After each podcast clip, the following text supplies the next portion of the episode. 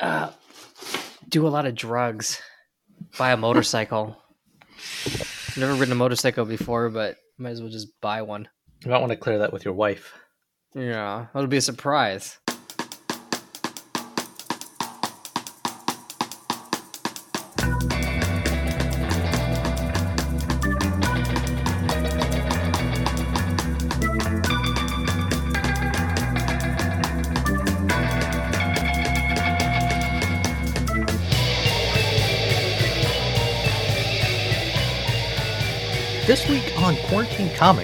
We're going to talk about the latest new Marvel movie, The Eternals, from acclaimed director. Oh no no no no no no no! We're not. We're not. We're not. We're going to talk about a comic we've been saying we'll talk about for months, and that comic is Dementia Twenty One. Uh, okay, I, I guess that's fine. Uh, you want to introduce it, Ryan? I mean, I've been introducing it for the past couple of episodes. Oh, uh, Ryan, I'm old. I, I forget things a lot. That's actually that's totally appropriate. Who are you? Where am I? What's going on?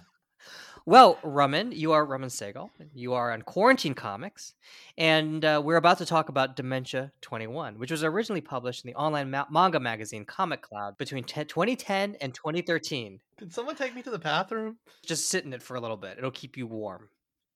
I'm so sorry to everybody. Ryan made me say all of that. Anyway, Dementia 21, originally published in the online manga magazine Comic Cloud between 2010 and 2013, is a surreal collection of short, loosely interlinked adventures following Yuki Sakai, a plucky young aide to elderly clients.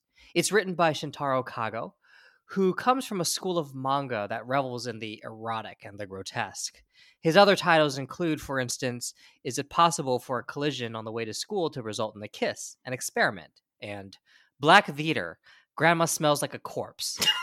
you made that one up. I didn't make that up. Anyway, naturally, Dementia 21 is pretty nuts. Pretty darn tootin' nuts. I'm Raman Segal, And I'm Ryan Joe. and we are two dudes who have nothing but respect for the elderly. Though after reading this, I wonder if it's a respect born out of fear or malarkey. So, Roman, I'm really curious what you learned about yourself when you finally finished the last comic in this two volume series. Look, this was fucking weird, man. Uh, but okay. but no, no, okay, okay. Um, at first it was just a weird fucking sitcom, right? Episodic, weird shit with a little bit of sci-fi. But after you know the shtick, you got used to the shtick of every few issues. Our our protagonists kind of confronting not just the elderly, but kind of what's going on with society and their perception of the elderly. It's a pretty scathing commentary on modern developed societies kind of mm. perspective of the elderly full stop. Mm. And so was the creator being kind of cruel in their depiction? Were they playing up lots of tropes? Probably but i think when those things make you chuckle you realize what an asshole you are.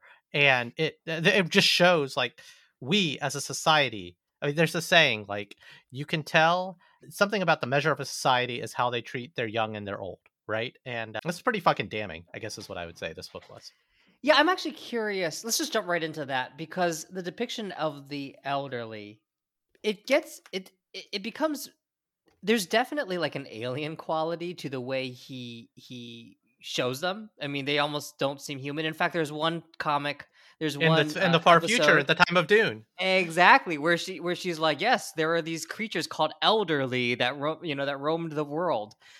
Um, so you know there is there is all this this this almost treatment of the elderly in these comics as if they're not not fully human or they're not they're not quite no longer human no some longer could say they're no longer human. And so I'm just curious what how you process that because on the one hand you can kind of see that as sort of a scathing commentary on the way the elderly are viewed by uh, by society, by many people in society. On the other hand, you're almost complicit in that as well because you're kind of laughing along as you see these kind of hordes of elderly kind of act like like zombies. So it creates this very interesting tension where it's funny, but also you're not sure if you're supposed to be laughing about it.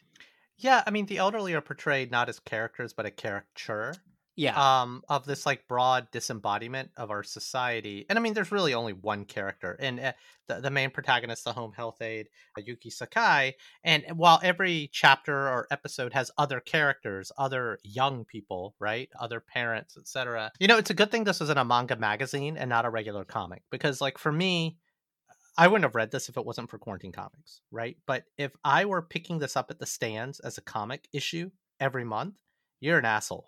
like just straight up. Like because you you are you become even more complicit. Huh. And it's it, he's he's making a statement.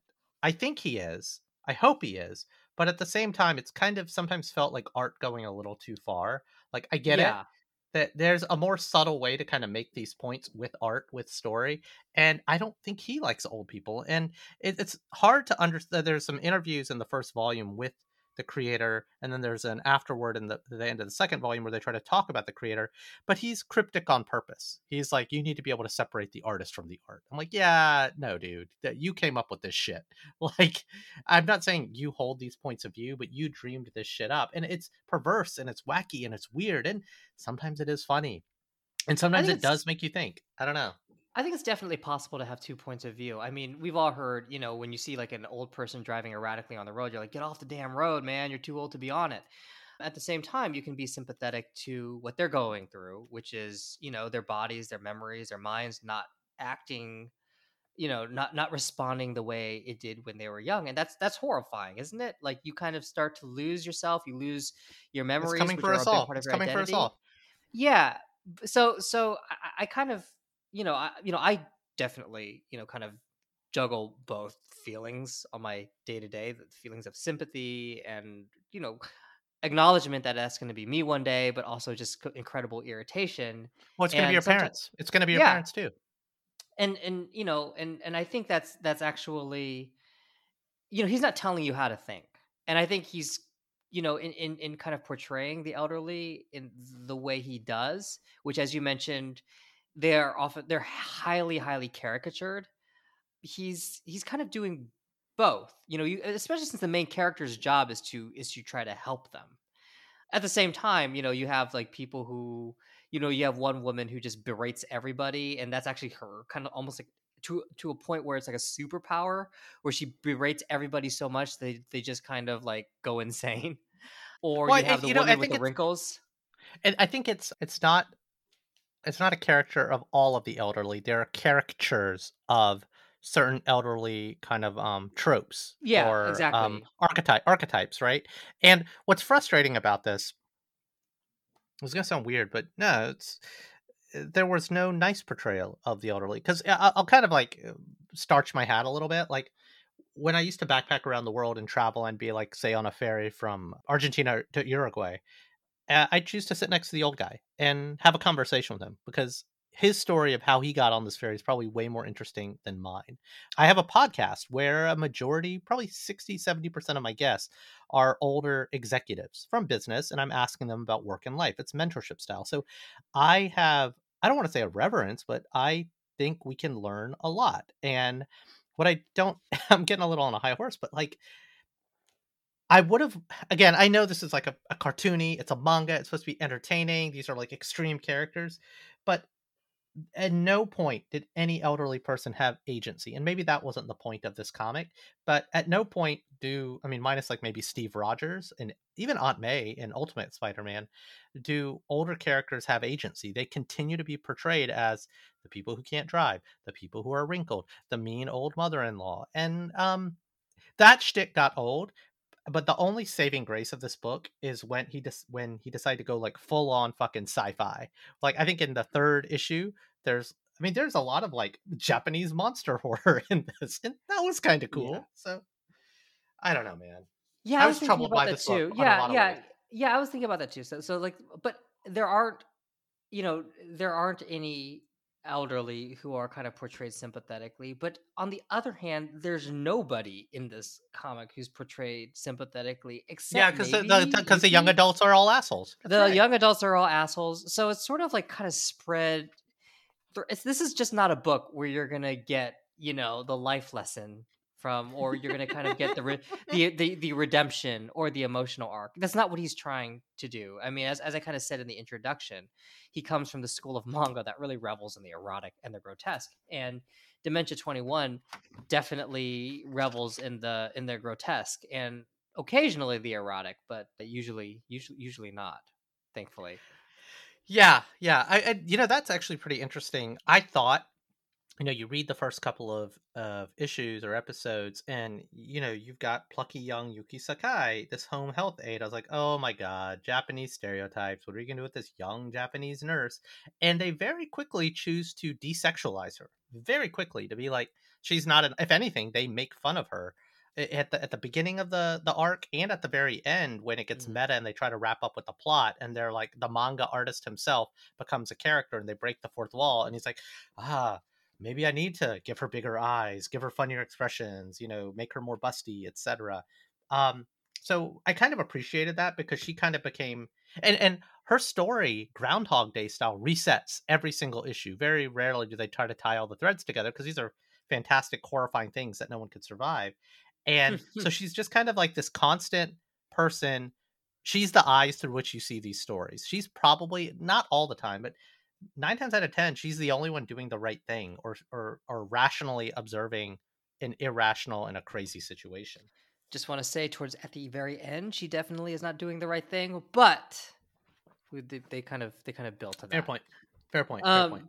But you're right. Yeah, yeah. She there there is a lot of you know kind of subversion of expectation throughout, and uh, that's actually what I really liked about this. Not just you know when you first see the home the, the cute home you know home aid you know you kind of have a certain expectation of you know that she's going to be highly sexualized and in fact he's very conscientious about subverting those expectations and sometimes and when he does lean into it it's it's still not very it, you know he's it's still not very sexual even when she's like she there's that one scene where she has like like the cat's ears and stuff like that but mm-hmm. you know it's still kind of drawn in a way that's almost very kind of very, very frank i would say but even on a what I really liked about this, you know, kind of putting aside all the, the anxieties that we just sort of talked about, is how surprising I feel everything was. Nothing ever went the way I expected it to go. Yeah. True.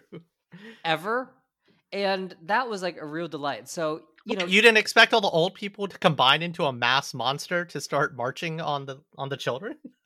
Yeah, exactly. Well, you know what though? What I also like about this is that even though it kind of like there are these nods to genres that are much more familiar, like Voltron, or you kind of have like the Power Rangers sort of creature, except he's really, really old. There's sort of like the Japanese horror, you know, the, one of the first comics. You have that old woman with her feet behind her back, kind of like running. It's it, that feels sort of like something out of the ring. So you kind of see this mashup of all of these different genres that you know might that that you know that feel like very familiar to, to japanese pop culture but they're used in a way that is very very like true to what she's the ethos of dementia 21 but also uh, very very surprising as well. They often come up in like ways you don't you never expect it to come up like like the the old people merging into a giant voltron type creature I, I think first, I think you got your references completely wrong. It's not a giant Voltron type creature. That's a, there's another term for whatever that thing is, and it wasn't Power Rangers, dude. It was totally Ultraman. But what, um, was, what was the what was what's a Voltron type creature? Uh, I, I don't know I don't know what you would call it, but Voltron is basically like five independent things becoming a thing. This was a, a, mass of bodies congealing into a giant creature, kind of like a thing made of bees or a thing made of bugs. For what it kind of reminded me of Voltron, though, just the way they all kind of like came together, you know, and into the. That's because you don't really like Voltron. You don't get Voltron like I get Voltron, man. Well, what, t- explain Voltron. Give me the give me the Voltron pitch. No, like Vol- Vol- five Vol- seconds. Voltron, Voltron is five things that come together. The whole is greater than the sum of its parts. This was a monster, and it, also it wasn't five I, things. It, it, was it was like a thousand. It was a swarm of things. So it was more. So the, so the difference between more... Voltron and elderly monster is just sort of like the number. Yeah, because they're definitely I mean, they definitely come together and they're more than the sum of their parts. What if we spend the whole episode talking about whether that whether the old people coming together and into a giant monster is the same as Voltron? All of our old fans will rise up against us like a non-Voltron bee swarm creature. But I actually have a serious question. Do you think? So I mean, I think you know that Japan is kind of a canary in the coal mine for um, our aging population in the developed world, right? So they do have this inverted population pyramid, right? There are more old. It's kind of the aging boomer Right. population we have in our country. And so I think there's kind of two things that but my question is, do you think this this book could have happened anywhere else in the world? And I I think the answer is no for two reasons. One, manga. Manga be fucking crazy. Like you can go tell weird ass stories like this that I don't think the American comic book market, the Western comic book market isn't fully there yet. It's getting there faster and faster, but manga like breaks genres, molds genres, etc. So one, Japan Japanese comics are weird, but two, it's much more present in Japan, where you have like a finite amount of resources, a fixed amount of land, and you have this population bomb exploding. You have more old people than young people. So, how do you support a society? So, the sentiment is there. I think, I don't think it's here yet in America. I think we can choose not to see it. We can choose to ignore it until it's right up on us in our own lives with our own parents. But uh, so I don't, I don't think this book could have been written in America for a lot of reasons. I, I- that's why I don't think it'll catch on here. Yeah, I mean, I, I would agree with that. I, I don't, you know, I think I think for one thing, like when when Americans write comics, they tend to try to moralize, or they. I'm grossly, grossly, grossly generalizing here, but generally, like if you know, if you're gonna if you're gonna write a book about like the condition of the elderly, you're gonna you're gonna try to make sure You're gonna write, fun, you're gonna write Fun Home. You're gonna write Fun Home, right? yeah, so, or it's to be really didactic or something like that, right? Mm. And this, you know, this is this is definitely like a very unusual sensibility. You know, really quick, there's a book I would love to juxtapose this against, and it's uh, Displacement by Lucy Knisley, where it's a story of the author taking her elderly grandparents on a cruise. That's all it is. And it's a, to your point, it's a very, that's the American way of kind of telling these stories and making these points, I think. Yeah, it, it you know it's it's it's a more conventional drama, and here he's just like there's just no he. Re- I mean, he'll, he'll it's a manga you- cartoon. Yeah. He'll give you the overtures of a conventional drama, but then he'll take it away. He, he's really kind of just interested in like kind of seeing these aspects of growing old, whether it's wrinkles or dentures, and then just twisting it in a way that feels very alien and strange. And because of that, it's, it's actually very, very exhilarating. So there's that. And then there's also the particulars of what some of the elderly are going through. Like uh, there's a lot of there's a lot of choking on rice cake. You know, that's Mochi, Mochi. Mm-hmm. most on mochi, yeah. And I, I, you know, I, I, don't think that's quite a thing he- here. I don't know if there's an epidemic of elderly choking on mochi in in Japan, but you know, that's not quite obviously a thing here. There's the abuse of the of the daughter-in-law, and obviously there that happens here. But I, I kind of wonder. It's such a trope in Dementia Twenty One if it's so much more prevalent and such a much greater. There's much greater Uh, awareness of that. There, there, there's some commentary that that exists in Asian society, like the role of the daughter-in-law, and you Mm, know, yeah. when in a lot of Asian cultures, this is a broad generalization, and it's less and less this degree. But when a woman is married, she enters the husband's family, right? And you have multi generational homes, which you don't have as much of in this country. So, you know, daughter-in-law abuse is an actual thing. I would imagine mochi choking is also a thing, though, right? But you know, one of one of one of my favorite episodes actually, and th- th- that demonstrates what he's willing to do is he comes up with like a, a kernel of an idea or a thought experiment that makes some commentary on some truth, stand up comedy style, and then he just takes it not to the next degree or the next degree or the next degree, but like he goes ten degrees in. So the one story that really comes to mind is the one about elderly shoplifting. Holy shit! I was just thinking about that one. Yeah, well, it's because I'm old and I can read your mind, Ryan. Uh, but yeah, I mean, t- talk to us about. Tell me what you thought about that one, because I mean, that one just really floored me on so many levels.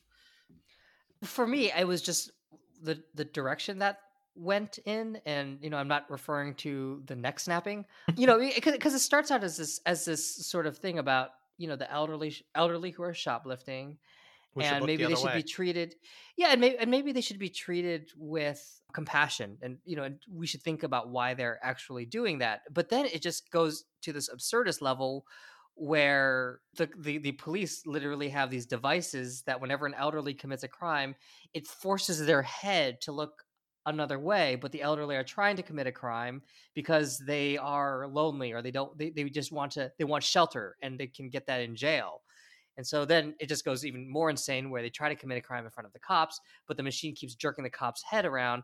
And then suddenly, like, it's there's epidemic of like people having their neck snapped by the elderly trying to commit. And so it just it just keeps like it kind of makes this overture towards hey we're gonna we're gonna like say something and then it just goes into a completely weird ass direction that almost sort of defies logic and defies any sort of attempt at making a, a statement about the situation about the social situation that led to this which i frankly kind of admire because honestly that was way more interesting than than mm, you mm. know what than something that would have been more conventional Well, again, if there's one moral thread to this whole book, that's it. And it's why try to solve the actual root cause of the problem when we can try to innovate our way out of a solution that causes us not to have to make hard choices. And you can say the same thing about masks or vaccines or exercise and people's refusal to to just kind of do the one thing you're supposed to do wash your hands you know distance and sorry to get on like a it's called quarantine comics so fuck it i'm gonna get on a pandemic soapbox but it's like and even when the, the the clear solution presents itself a miracle of science we choose not to do that and that's i feel like almost every other story talks to that they present a problem of something in some cases it's just let's make old people weird aliens but let's present a problem and let's let's not really examine the problem let's let's really dig in and just show the ludicrous the ludicrous distance that we will run to to ignore Hmm. the problem and solve our way around make up completely different problems That's interesting. I, I did not have that interpretation of that comic. I can see it now, but um, it's interesting. I, i'm just angry the- i'm just angry at our society right now ryan and this and this book like just justified all of my anger Yeah, what do you think about that? The comic where they where that takes place in the future, and Yuki Sakai is kind of going around and like and like an anthropologist, she's discovered these creatures called the the elderly, because that one was you know on the one hand you're kind of igno- it's it's it's kind of acknowledging how the elderly are kind of viewed by eh, by society as sort of these creatures who are like almost like both very needy but also a threat in, in their demands and in the resources that you know that we devote to them but at the same time it's definitely you know making making fun of them in a way. It's it's sort of like that one kind of encapsulates i think the tension that we talked about at the beginning of this of this podcast where it's sort of like are we are we complicit in in making fun of them I, I wonder about that with Kago if he I think he has a disdain for the elderly. I'm not gonna lie. Like I think he has one and he's but I think he's calling us all out for having it and he's like, Well, I'm Yeah. gonna, I'm gonna be the one who fucking explores what is my disdain? What do we do about this? You're all just as guilty and complicit as me because you're laughing, motherfucker. Like I, I, I it's he also has a disdain for how we feel about the elderly, if that makes sense. So I, he's playing both sides of the coin. I, I, I guess yeah, I guess that that that's probably true. It's it's you- you're kind of having both feelings at the same time.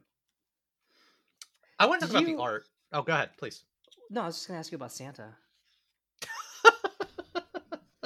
I loved I loved when magical realism came in. There's the story about like as the woman like lost her memory, people disappeared, or as she remembered things, they appeared with Santa. He, like the Santa that is the Santa is like was such a hilarious episode that shows him taking it to the next degree and the next degree and the next degree. There's a full out gang war.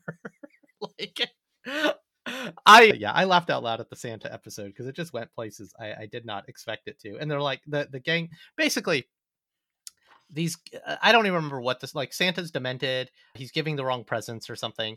But somewhere along the way, out of left field, they decide to introduce these two gangsters who need Yeah. weapons to win a gang war.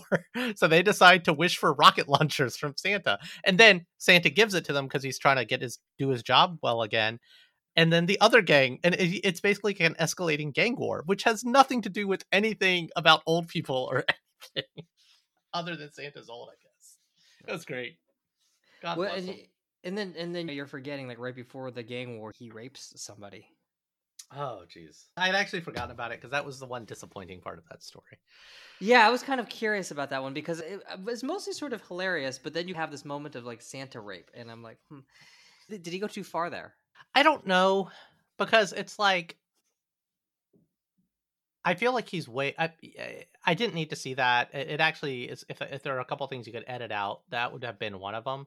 But he's so far over the edge, all over Right. the place. You're already by the time you get to the second issue of this, like you know it's eventually going to happen. Like I'm sorry, you're letting the madman do whatever he wants with his. you kind of yeah you just have to roll with it right this isn't this isn't like a comic that's going to be curated to your taste he's going to take you to uh, some weird places and you might be offended you might be horrified. I mean that's that's kind of the thing right? Not knowing how to react i think is sort of like the the common emotional thing you're to experience as you go through dementia 21 there's always to be that should i should i be laughing? Because i don't think this is this is like a little bit crude but uh, on the other hand it it's kind of fucking funny.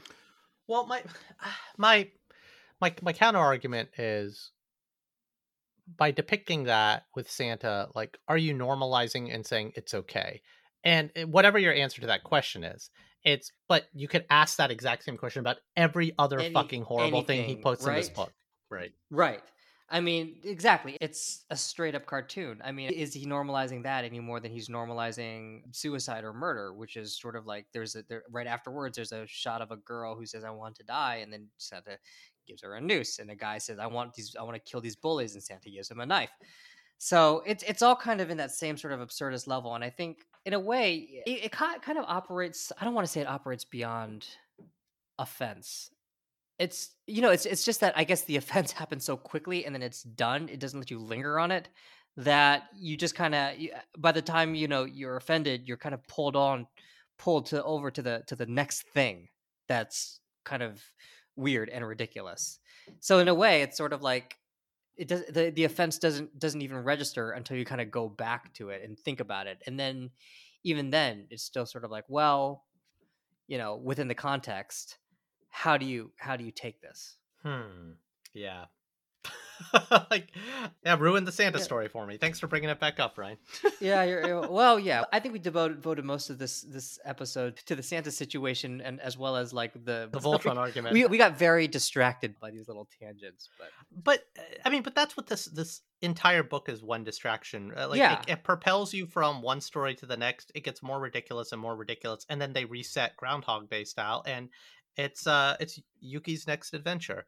I did like I don't I, I had mixed feelings. Like I wasn't actually sure if I was going to finish reading it when I started it because I was like, okay, the shtick it's happening over and over again. It's just a new weird Mhm. story every time. And so by the time I got to the second volume and I kind of saw the pattern happening again, I was like, do I need to finish this? Do I actually like will I have gained or lost anything? But uh, the latter half of the latter book really tries to put a narrative bow on Yuki's character. And that was interesting because I think I think Kago wanted this to be done. He didn't want this to be oh, evergreen. yeah. He didn't want to have to do this over and over and over again. I think I think he was done with it. you can kind of tell when a guy's just like you know i mean the ending is just so abrupt and it's just like you can tell he's just like and then this happened and that's like literally it there's no real again this is sort of a book that sort of defies plot even though the last three or four strips comics are a little bit more plot driven than the others you know it does it doesn't have the conventional arcs the, the conventional emotional or narrative arcs that you would that you would expect of course so when it when it ends it's almost sort of surprising because there's no build up to the ending it just literally just like ends Yeah, absolutely. And so I do want to shift gears to the art because manga styles are varied for sure, and different artists and creators have different strengths. But there is what I find really interesting. The more manga I read, more more so because of this podcast, and we're not reading like Shonen Jump stuff. We're we're all over the place, right? But I find that there's like certain tropes in Japanese art of how we draw people or how we draw cars or how we do panel design. Like and it's interesting because in American comics and we'll stick with superhero comics for the most part, I find more diversity. And, and to be clear, Kago's an amazing artist and form and function and sequential art are his strengths and the cover designs are amazing. They were they jump off the page. They're, it's great. But eh, it, there's like a common style to how people are drawn, how things are drawn. I- eh, so did, the, art did the art work for you or did it did it not work It, for you it did. Did No, you- it did. It, it it totally did. It's just there's a consistency in manga. That's that's what the word I'm looking for. There's just like this consistency. No matter whether it's aliens or body horror or torturing old people or Antarctic exploration or, or weird aliens from another universe. Manga's consistent, man. It's it's really weird. You mean just just the, a common aesthetic that goes across all of the every genre, every genre, every genre. And we've read a lot now. I mean, with the exception of actually, there's probably two aesthetics. There's like kiddie manga style, and then there's like adult manga style. And so when I say kiddie manga, I'm thinking about like some of the work of Osamu Tezuka, even to a degree, Oh. Azumi. Yeah, yeah. There's uh Yoshihiro Tatsumi even. So, but is, there's kind of just like two dominant styles. You don't see a lot of variation from them. Maybe I haven't read enough. Somebody once described to me like like the difference between like an American or a Western drawn comic versus a manga comic is that like if you have Superman jumping over a building, the the American drawn comic would just kind of show Superman jumping over the building. With the manga, they'll you'll kind of like see the tension in his muscles. You'll you'll kind of have these like super close ups as he kind of sleeps. So the thing there is that instead of showing you Superman jumping over the building, they're trying to convey what it feels like to be Superman jumping over that building. Hmm.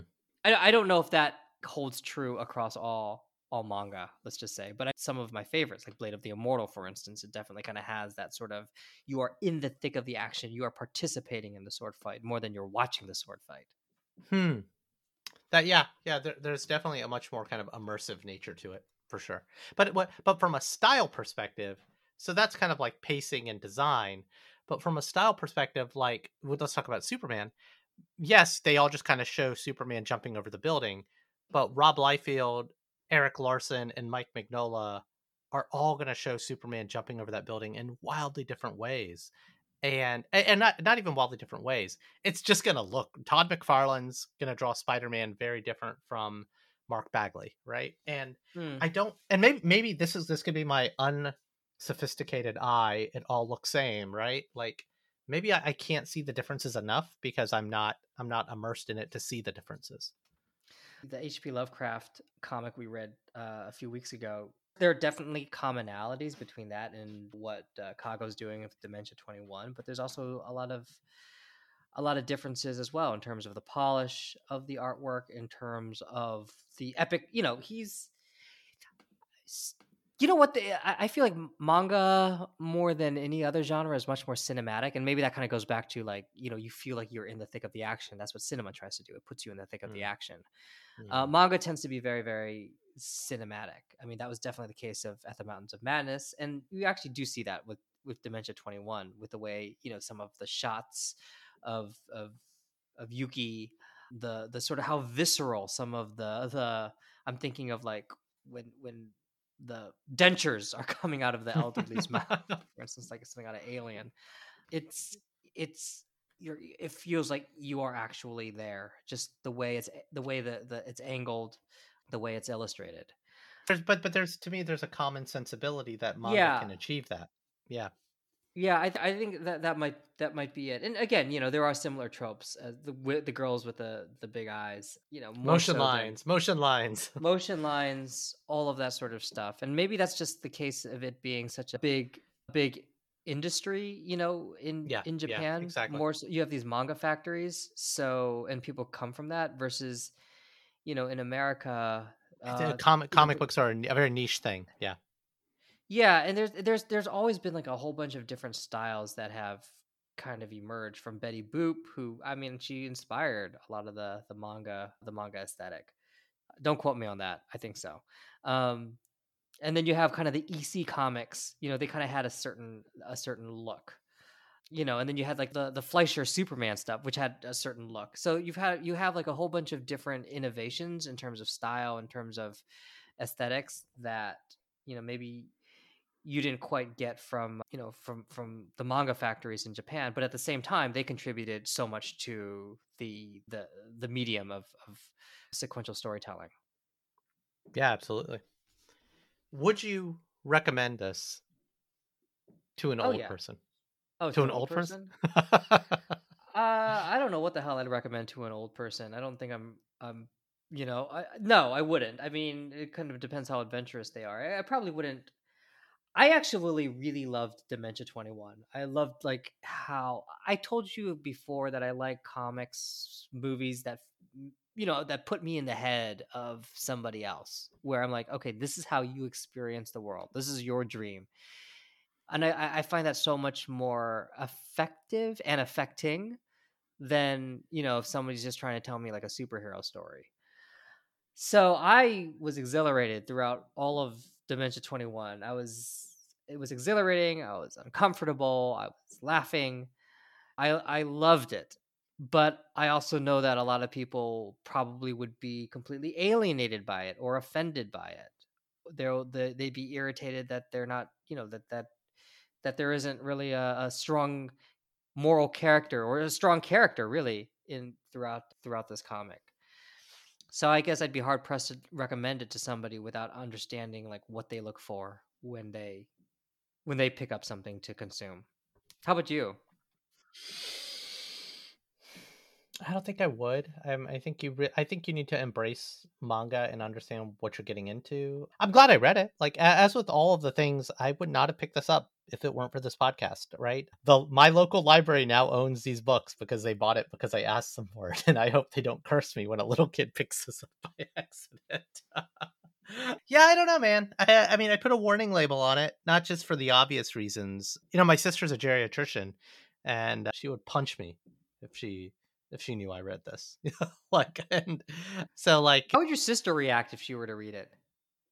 Not well. I mean, but, but but it's again, it's someone who doesn't read a lot of comics. First of all, right? The medium of comics means something very different. I'm sure she knows comics exist beyond superheroes. She has kids, and their mm. uncle buys them comics that aren't about superheroes. A lot of first, second press stuff, fantasy stuff, but not well not well because not only is it you know borderline obscene and perverse and really mm, trying to shock you into a perverse reaction it, it's it's hard to tease out the message when you're kind of reading the shock jockey nature of it. And so i to that end i think a lot of people who aren't you know manga readers who aren't don't read all the other weird comics that we've read on this podcast right? Like if, if you're not if you're not already kind of primed for that i think you're not going to receive this very well. Yeah i think that's i think that's probably fair that being said, I fucking loved it. of course you did. Why am I not surprised? Well, that does bring me to my next question, Roman, which is what are we going to read next week? Well, next week, Ryan, now that the pandemic's over, I'm not sure if you heard, there's another Marvel movie in theaters. And that Marvel movie is called The Eternals by Oscar winning director uh, Chloe Zhao and featuring an all-star cast of pretty cool people like Angelina Jolie, Gemma Chan, Kit Harington, and Kumail Nanjiani. And uh, fun fact, it was actually based on some comics that Jack Kirby created way back when. And we are not going to be reading those Jack Kirby comics, but we are going to be reading the reboot of the Eternals from 2000 and I'm looking at the date 2008 by Sandman writer Neil Gaiman, Gaiman and illustrated by John Romita Jr. So we're going to be reading Neil Gaiman's Eternals. We're going to go watch the Eternals. I bet this is going to be very different from Dementia 21, but I'm all for it. It's because I bring the normal shit to this podcast. You bring the weird shit, man.